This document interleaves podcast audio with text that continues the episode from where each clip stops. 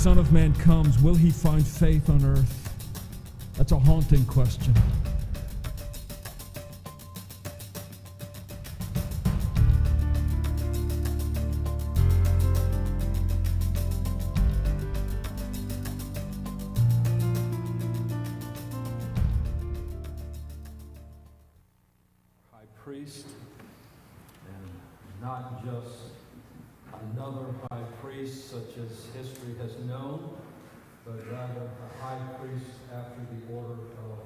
Melchizedek. You get extra points for being able to pronounce Melchizedek. It's not a name that uh, rolls around Christian thought a lot. Nobody writes songs about Melchizedek. You know how hard it is to go to a worship service and there's no hymns about Melchizedek? You too? No, I've written two of them. Oh, he's written two. Don't get excited. I know what one of them was. The words were Melchizedek was the great high priest. The great high priest was he. he walked out of Jerusalem for Abram he wanted to see. The words end there. I just couldn't think of a tune to go with it. But you know, when we come to a passage of Scripture that says, after the order of Melchizedek, we feel like we're going to be sucked down into a vortex of theological jargon and historical references, and uh, uh, that somehow our heads are just going to come out spinning and we won't know why we did what we did. The reason we are looking at Christ, the priest after the order of Melchizedek, is because we are in danger, constantly attacked by the world under the assault of the adversary. And at moments in our lives, we are tempted to fall back. The book of Hebrews later on will say, shrink back from the gospel because it's causing persecution, it's causing hardship in our lives. Uh, sometimes it seems as though it might just be easier to give in and go along with the world, to retreat back to an old way of life. That's what the readers of the letter to the Hebrews were facing. Uh, we garner that from the things that are said in Scripture, that uh, they were tempted to uh, turn back and just sort of back off away from Christ and retreat back into their old religion of Judaism. After all, um, Christ was uh, foretold in the Old Testament. When you got together, you worshiped the God of Abraham, Isaac, and Jacob. And uh, Jesus had, had come in uh, uh, among the, the people of God, among the Jews. And, and so to have faith in Christ would seem like a, a natural thing to do until the persecution came your way. You see, the, the Romans were comfortable with the Jews, they knew how to deal with the Jews, and so they left the Jews alone. But these Christian upstarts, they didn't know what to do. They kept saying things like God is righteous and holy, and your God is no God at all, and you're a sinner, and, and you're condemned to eternal judgment unless you accept Christ. Whoa, wait a minute. The Jews never said that to us. In fact, they never said anything to us at all. And so the persecution came upon the Christians. And you could look at that and say, well, why am I being persecuted? And I'm losing my house, I'm losing my job uh, for, the, for the sake of, of the name Christian when I could just go across the street, back into the synagogue, still have the Old Testament, still have the God of Abraham, Isaac, and Jacob, still have one God, you know, all those kinds of things, and I'll be safe then. And the book of Hebrews is written with this message Consider Jesus. Consider Jesus. Focus on Christ. Think about who He is and what He has done. See, this morning, wherever you are in life, Christ is the answer. If you don't think He's the answer, you got the wrong question. Wherever you are, whether it's in despondency, despair, depression, whether it's struggling with sin and temptation, whether it is dealing with the hardships of too much money and you don't know what to do with it, or not enough money and you don't know how to get along. Whatever it is, consider Jesus. Focus your attention on Christ, and never more so than in our spiritual walk and in our spiritual well being. To consider Jesus, focus on Jesus, and in Hebrews 3:1, focus on Jesus, the apostle and high priest of our faith. Now, the reason he says that, and he goes on to explain, by apostle, he means one sent with a message and a mission.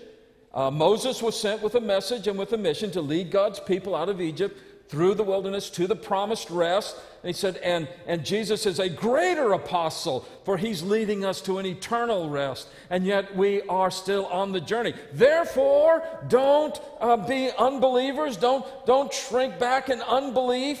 Uh, don't fall off to the wayside. Persevere. Keep your eyes focused on Christ. Follow him. And then in chapter 5, he says, And Jesus is our high priest.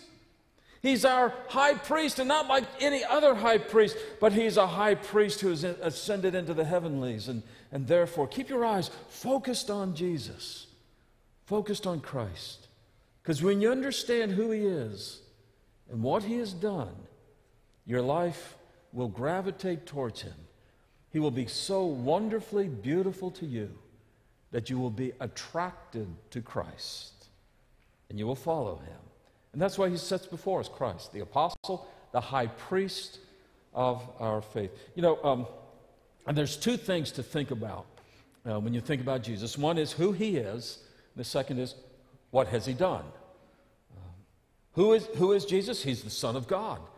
He's the second person of the Trinity. He's the Word made flesh and dwelling among us. Uh, he is the mediator of creation. He is the one in whom all the universe finds its meaning and its structure and its purpose and direction. He is the King of all kings, and He is the Lord of all lords. He is the majestic Savior.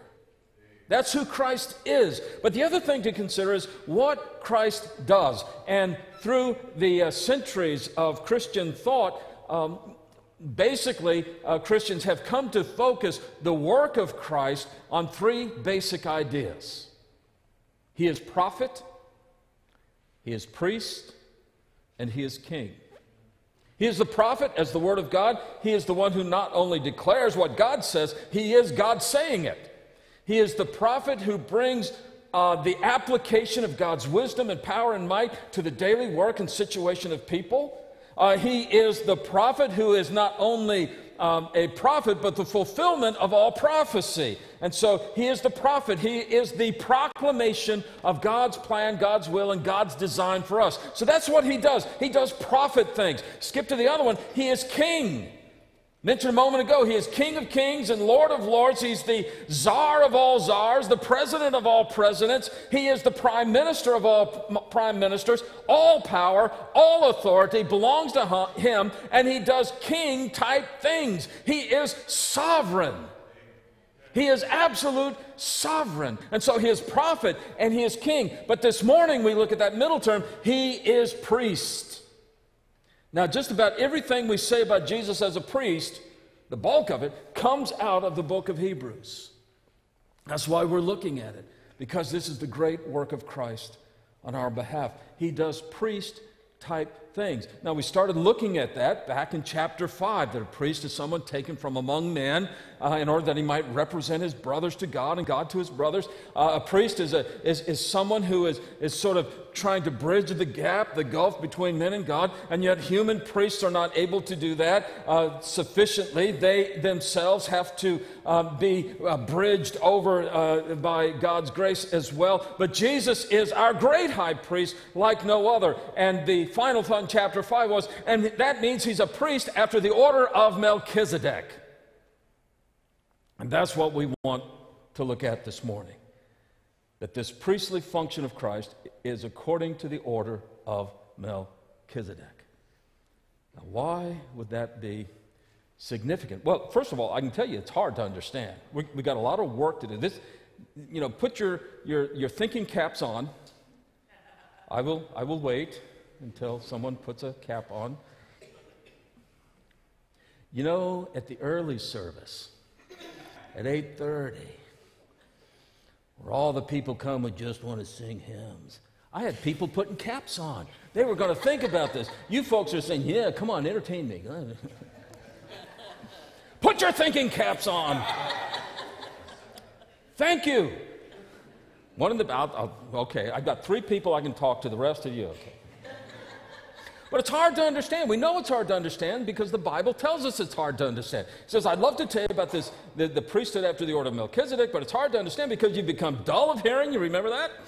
You become dull of hearing, you're immature, you need to really uh, get the basics uh, going in, in your thought process again. We'll do that some other time, but for right now, we're going to press on. And so in chapter 7, he says, I'm going to talk to you about this Melchizedek uh, person for a moment. Now, to understand that, turn with me first of all to Genesis chapter 14. Genesis 14. We'll be looking at verse 17. Um, the context here is that Abram, who is later renamed Abraham, but Abram has, has gone off with his, uh, um, his uh, soldier guys, and um, uh, what has happened is Lot was captured and Abram has gone off to rescue Lot. He's gone off, he's fought a battle, uh, won it, uh, gained uh, plunder and the spoils of war, but also rescued Lot. So now he's on his way home with the plunder in tow, and uh, Lot is with him. And so we come to verse 17. After his return from the defeat of Chedorlaomer, by the way, this verse has nothing to do with the sermon but I practiced Chedorlaomer so often you were going to hear it, whether it applied or not. After his turn from the defeat with that guy, and the kings who were with him, the king of Sodom went out to meet him at the valley of Shaveh, which, uh, that is, the king's valley. And Melchizedek, king of Salem, we don't really know where Salem is. A lot of scholars think it's Jerusalem.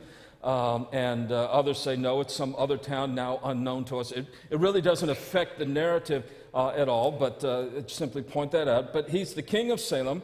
He brought out bread and wine. Now, he was priest of God Most High. He was a priest to the true and living God. We don't know what he's doing with that. Uh, this is the first time we hear about him. It's, it's basically the last time in Genesis that we hear about him. All we know is that he's a priest to the true and living God. And uh, he, he's come out to talk to Abram. Verse 19, he, that is Melchizedek, blessed him, that is Abram. He blessed him and said, Blessed be Abram by God Most High, possessor of heaven and earth. And blessed be God Most High, who has delivered your enemies from your hand. In other words, Abram, I'm here to tell you that this victory you just won you didn't do it. God Most High gave you that victory. This plunder that you have, it's not yours, it belongs to God Most High. Your life that you think you defended, your, your, your, your, your cousin, your kinsman, a lot that you rescued, you, you're, you're thinking that, uh, uh, that you did that. No, this was a deliverance given to you by God Most High. In other words, what was Melchizedek doing? He was taking Abram and he's saying, Look, we got to focus on God. We've got to focus on the true and living God. Understand that, Abram. God's blessed you, but we need to honor God. We need to exalt God. And as a result of that, at the very end of verse uh, 20, Abram gave him a tenth of everything. Abram looked at the, at, the, at the spoils of war and the plunder, and he said, You know, it does belong to God. It belongs to God Most High. And the tithe, the tenth, is a way to proclaim that. I give, I give a tenth of all that, that, that I've gained, I, I, give it to God Most High and, uh, and, and to his priest, his representative. I, I do that as a way to acknowledge that God is sovereign over this, this whole affair. Okay? Now, at this point, you have read everything we know about the historical Melchizedek. At this point, you are an expert in the life of Melchizedek. That's it. He's only mentioned one other time in the Old Testament. And that's in Psalm 110. Turn there with me, if you will. Oh, before you do that, stop. Notice again this. Verse 18 Melchizedek, king of Salem, he's a king, he's a sovereign. He has all that governmental authority vested in him. King of Salem brought out bread and wine. He was a priest of God Most High. Melchizedek was both king and a priest both king and priest. Now turn to Psalm 110. Psalm 110, as you're turning there, is um, um, what's called a royal psalm or an enthronement psalm. It has to do with uh, King David being seated upon his throne and God sanctioning that, uh, that, uh, that reign uh, that, that David has. And so uh, Psalm 110 is sort of uh, celebrating that, but there's more going on than just that. Um, so often in the Old Testament, what happens is a historical application and meaning of the verses has such an underlining dynamic of what God is doing that it just points us to something more than itself. And so this psalm has perfect meaning if you, if you think about it in terms of David and the throne of David, the reign of David and his lineage. It has, it has meaning in that regard, but it also has a meaning beyond that that points beyond itself. Get that? In other words, there is a proleptic vectoring of our thoughts. Did you get that? anyway. But, but, but that's what we find so often that, that what happens in the Old Testament is a way to think about, and, it, and it's used by the Holy Spirit to, to cause us to, to understand deeper truths than that. So um, that's our introduction. 110, verse 1. The Lord says to my Lord, Sit at my right hand until I make your enemies your uh, footstool. We've already run into ver- this verse applied to Christ in uh, Hebrews chapter 1. So sit at my right hand until, you until I make your enemies your footstool, says David. Sit on your throne until I, I accomplish all this. The Lord sends forth from Zion your mighty scepter. Rule in the midst of your enemies. Your people will offer themselves freely on the day of your power in holy garments. From the womb of the morning, the dew of your youth will be yours. So the first three verses, David, um, I'm putting you on a throne. I'm going to I'm going to sanction it. I'm going to guarantee its success. You're going to have victory in battle. All those kinds of things. So that's the first three. He said, David, you're going to be a great king. And then in verse four, the Lord has sworn and will not change his mind. You are a priest forever after the order of Melchizedek. Where does that come from? Just, you're a priest after the order of Melchizedek. And you're pretty sure the first people who read this turned to the Bible dictionary, started looking up Melchizedek and trying to figure out who this is. But understand what has happened. God is saying to David, You are a royal king. I'm sanctioning your throne. But understand there's something else going on here. Because with the lineage of David and the throne of David, I will make you a high priest after the order of Melchizedek. Why? Melchizedek was a king and a priest. Now, understand that in the Old Testament, the king was never the priest. The king was never the priest. And the priest was never the king. You know, you can talk about separation of church and state, or uh, if you like, right there. But the way God ordained it was the king had the civil authority, the priest had the divine sacred authority. Now, in Psalm 110, there's a prophecy of a day coming when somebody who is a part of the lineage of David, who is a son of David, will be both king and priest. You will be a priest after the order of Melchizedek. You'll be king and priest together. Now, that never happened in the days of David. It never happened in the days of the earthly kings of Israel. It never happened until Jesus Christ was born, the son of David, the one from the lineage of the throne of David. And he arrives as the king of kings, the Lord of lords. And Hebrews teaches us, and as the priest after the order of Melchizedek. So that's why we're looking at it. The author of Hebrews is saying, look, turn to your Bible there in Psalm 110. It tells us that this Jesus is a different kind of priest. He's not just another Levitical priest, another Old Testament priest. He's a different kind of priest, a superior priest. And there's a better priesthood. So, so that's the Old Testament text that we're looking at. Now we can go back to uh, Hebrews chapter 7. And thank you for. Um, traveling that journey with me for just a little bit.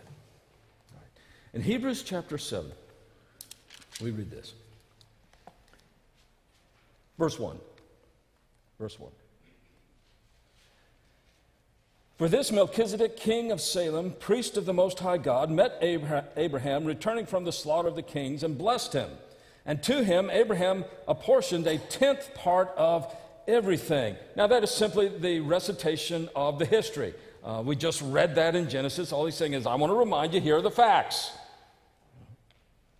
Melchizedek came to Abraham, blessed him, and Abraham gave him a, a tithe, gave him a tenth.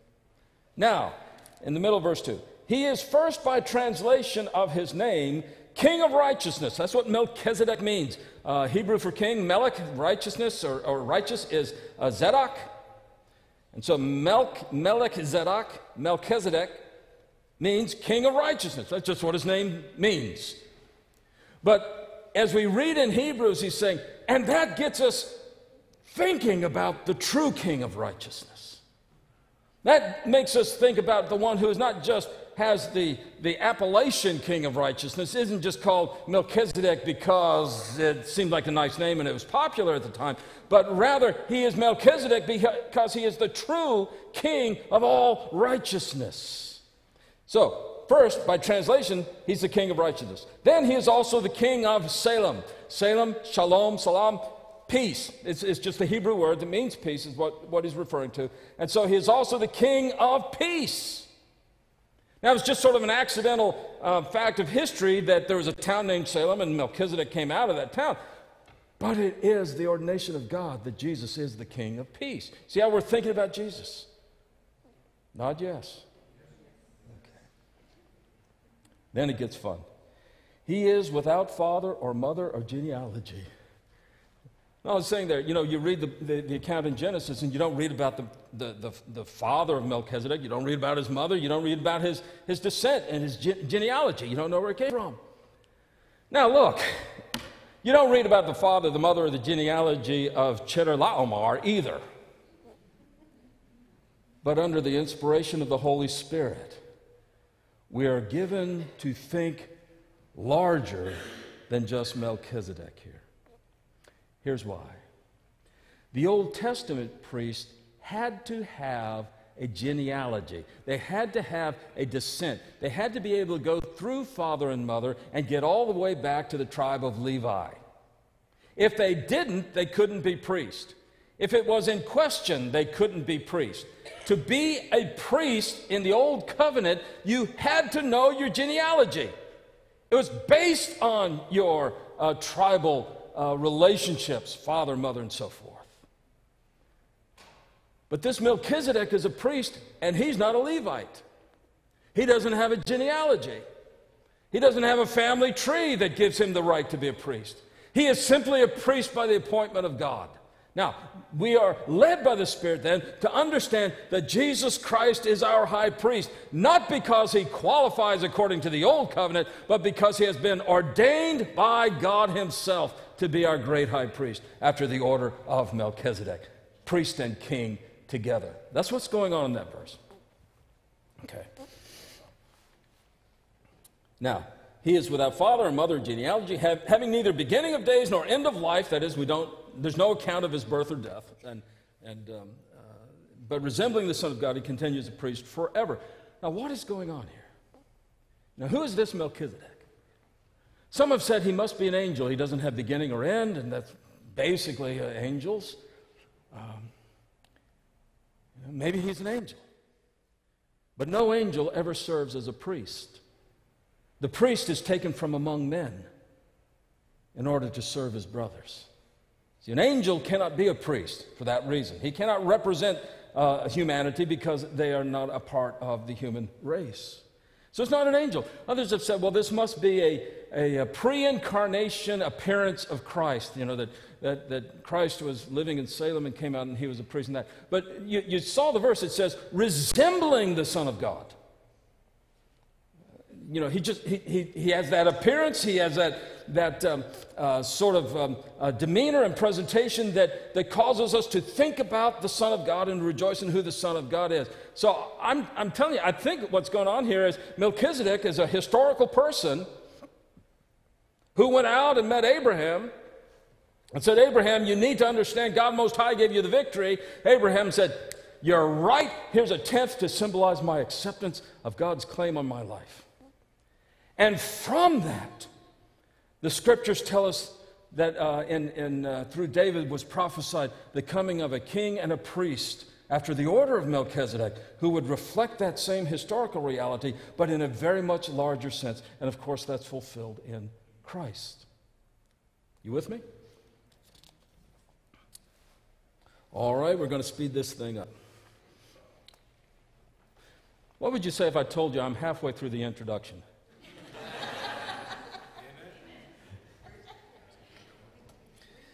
okay. Um, Well, let's do this. Let's go um, verse. Uh, oh, I want to go to verse 17. Right. Well, let's back up to 15. That's good too. Well, actually, why don't we? No, okay. 15. This becomes even more evident when another priest arises in the likeness of Melchizedek. In other words, it, it becomes evident that the Old Testament priesthood is insufficient. It becomes uh, evident when you get a priest uh, after the likeness of Melchizedek, who has become a priest not on the basis of legal requirement concerning bodily descent, but by the power of an indestructible life. For it is witnessed of him, you are a priest forever after the order of Melchizedek. Okay, at this point, the name Melchizedek is not just a. Um, uh, sort of a, a, a trivial pursuit answer. Uh, you know, it's um, that name Melchizedek at this point has become the source of our joy and our confidence and our hope in Christ because he is king and priest. And you see that name Melchizedek, and Jesus is a priest after the order of Melchizedek. That means that Jesus is Lord, king, and Savior, priest. It means that he is the one who delivers that He is the one who ushers in a new covenant. That the old covenant, as beautiful and as wonderful as it is, that old covenant that was able to excite the imagination of men and women, that they would think about the grace of God, that they would come to the sacrificial system and see that a God provides a way of forgiveness and restoration, that they would come to the old covenant and have just wonder at the, at the majesty of God's work. That old covenant yet is insufficient to save. But now we have a new covenant, and that new covenant is through our great high priest, Jesus Christ, priest after the order of Melchizedek, who's both king and priest, Lord and Savior. So whenever you see that word Melchizedek, just stop and start singing songs about who Jesus is, about hailing, all hail the power of Jesus' name, of that sweet exchange that is ours, our death for his life. All of that is wrapped up in that word Melchizedek. So you're a priest forever after the order of Melchizedek. Now let's see some of the ramifications of that. Verse 22 This makes Jesus the guarantor of a better covenant. This means that we are in that new covenant, in which it's not an external reality to be taught and it's sort of as an abstraction, but rather this is the internal working of the Spirit of God to recreate us in the image of his dear son. Because he is that kind of high priest, we are, we are in a new covenant with him. And we come to the table and we, we lift the cup. This cup, the new covenant in my blood. Do this as often as you drink it. Um, so he is the guarantee of this better covenant. We have absolute certainty of the covenant. But um, verse 23 the former priests were many in number because they were prevented by death from continuing in office. Priest came up, he might be a really good priest, but he's, he's going to die. Then you'll need another one. Then you'll need another one after him. So you have just a constant succession of priests. There are many priests, they all die. But he that is Christ holds his priesthood permanently because he continues forever. We don't need somebody to take his place. We don't need someone to update Christ. We don't need someone to take him and make him uh, uh, meaningful in a contemporary way. We don't need someone to try to make Christ relevant to the world around us. He is our high priest and he continues forever. There is no end to it. Amen. All right. Consequently, verse 25, he is able to save to the uttermost he is able to save those who draw near to God through him, since he always lives to make intercession for them. There's about three or four sermons in that verse. I just want to give you this word to the uttermost, absolute uttermost. Um, the Greek word there, um, panteles, um, means to the very end, to the absolute conclusion of where God wants you to be. Jesus is able to save us completely. He is able to save us entirely. There's no part of your life left out of the saving work of Christ. He is able to save us to the uttermost. That means there is no sin so deep and there's no stain so dark, but that His blood cannot cleanse us and His grace cannot lift us up out of the pit of death. There's nothing you have ever done that Jesus cannot heal and forgive. There is no place in your spiritual journey that Christ cannot come and bring you back to where you need to be. You know, sometimes you'll think, I'm a lost cause. You'll think, I, I, I know others seem to be making it and others seem to be doing all well, but, but when I look at my life, I just, I, I, it's just not clicking for me and I don't understand it and I'm weak in my faith and my understanding is poor and I don't know what I'll do. Jesus saves to the uttermost, and that includes you right down to where you are in your doubt and your confusion and your weakness and your temptation. Jesus saves you to the uttermost. He saves you to the uttermost heights of the glory of God. It's not like He's going to save you only halfway. He saves you all the way to the very throne room of heaven itself. Jesus saves us to the uttermost, absolute uttermost. Oh, what a rejoicing we have that this Jesus, a priest after the order of Melchizedek, both king and priest, Lord and Savior, saves us to the uttermost. Now, read with me verse 26. For it was indeed fitting that we should have such a high priest, holy, innocent, unstained, separated from sinners, exalted above the heavens. He has no need, like those high priests, to offer sacrifices daily, first for his own sins and then for those of the people, since he did this once for all when he offered up himself.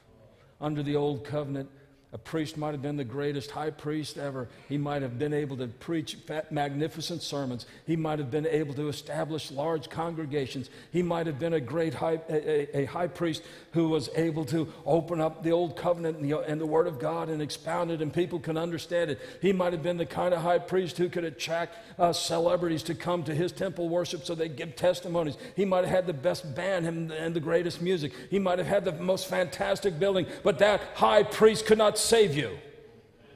And he could not wash away your sins. And he could not deliver you from the power of death and the fear of death. Beloved, your pastor can't, your Sunday school teacher can't, your deacon can't, your husband can't, your wife can't. Jesus Christ delivers us once for all. It's a done deal. That's the word, once for all. It's one word in Greek. Once for all. Jesus died for us. There's nothing left to be done. It's not like you're going to sin and Jesus is going to say, Wow, I forgot that one. I better get back up on the cross. He died for all our sins, once for all. And your salvation is secure. That, that, that's the second word. Uttermost, second word, once for all. Very quickly. Verse 28 For the law appoints men in their weaknesses uh, as high priest. But the word of the oath, and remember that, uh, that in Psalm 110, it, it, God said, I, I, swear and I will never change my mind. You're a priest after the order of uh, Melchizedek. The word according to the oath, which came later than the law, appoints a son who has been made perfect. And here's the word, underline it, forever. It's unending. It's unending. When you're saved by the power of God, it's not like there'd come a point where you can end it. And there's no point where God wants to end it. You are saved for all eternity. That word is forever. To the uttermost, once for all, forever, our great high priest, after the order of Melchizedek, has saved us. Pray with me, please.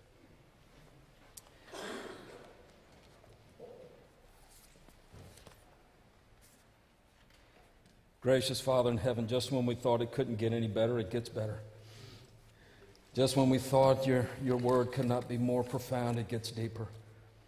Just at the moment when we thought Jesus could not be more beautiful, he becomes more attractive to us. Thank you for the work of your Spirit through your word to point us to Christ. Father, I'm praying for that person here this morning who cannot say, Jesus is my Lord and my Savior, that he is personal to me. Cannot say that. Father, I pray for the work of your Spirit. Open the heart, open the eyes, bring the conviction, bring the conversion, bring the confession. Father, I pray for that person who doesn't know Jesus. This would be the hour to claim him. And for brothers and sisters in this room, Lord, who are struggling, who feel exhausted, who feel as though doubt, they have more doubt than answers. I pray your Holy Spirit would give us a vision of Christ, our great high priest, and that we might have the joy serving him, walking with him.